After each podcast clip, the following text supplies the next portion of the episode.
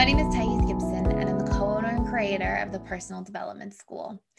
This is your daily breakthrough video. And in this video, I'm going to talk to you a little bit about how to tell a dismissive avoidant about attachment theory and perhaps about their attachment style.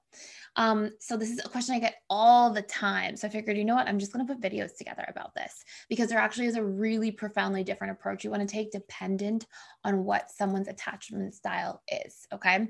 So, um, let's look at the dismissive avoidants specifically. Well, a few things we know about dismissive avoidants is that they like to operate most so as a general rule. This won't always be the case, but largely is from their mental faculties, right? They're like not so much in their body, like grounded and rooted, and they're not so much like in their emotional state, right? They're not like feeling all their feelings and emotions. They tend to have those repressed and they tend to feel safe being really in their head, right? Like operating from a place of intellectual conversations as opposed to emotionally connected conversations and vulnerability. So, so what we want to do is capitalize on that. Number one, right? We want to understand DAs like to learn. Number two, we want to realize that dismissive avoidants are very sensitive to criticism. It's very painful for them. Dismissive avoidants respond to criticism often the way that anxious, preoccupied, and fearful avoidants respond to actions. Like words hurt from the DA perspective and actions tend to hurt from the you know somebody pulls away it hurts the fa or the aa more. So with that being said what you want to take a look at is okay i know that criticism is a sensitive thing and sometimes dismissive avoidants are quick to take things personally.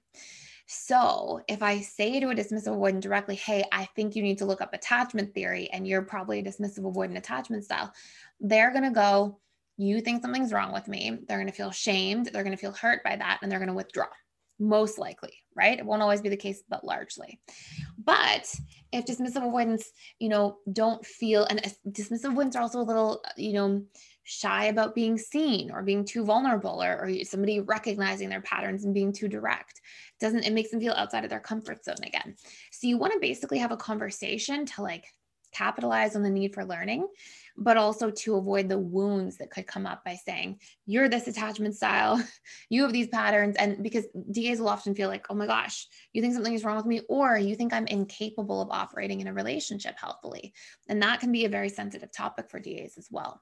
So, what you would like to do here in this situation is take a look um, and and often say something like, "Oh, I am learning about attachment theory. It's so interesting. This is what I am," because it's not making it about them and being too vulnerable in, in their feelings, right?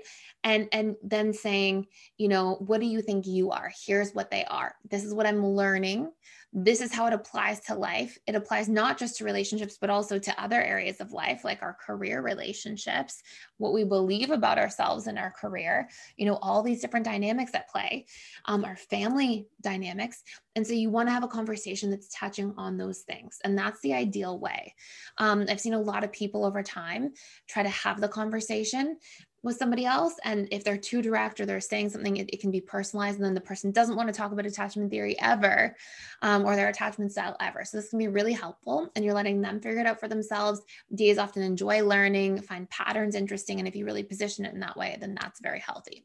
Now, with all of this being said, um, the intention of this is not to um, do the work for both people. It's not to like get somebody and always be doing the work for the person to be able to buy in there's a certain consideration that happens when we take somebody else into consideration with their needs, with their wounds, and then position things that way to them in a way that's like digestible for them, makes sense to them. There's a certain amount of like just courtesy in doing that.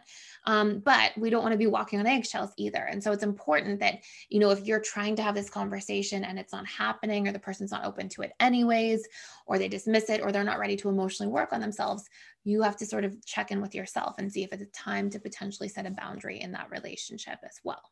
So, hopefully, this all makes sense. I know this is like a burning question for so many people, and this is sort of just a quick answer, but I know how important this is. So, um, hopefully, this answered that question. Let me know any other questions you have about this in the comments below.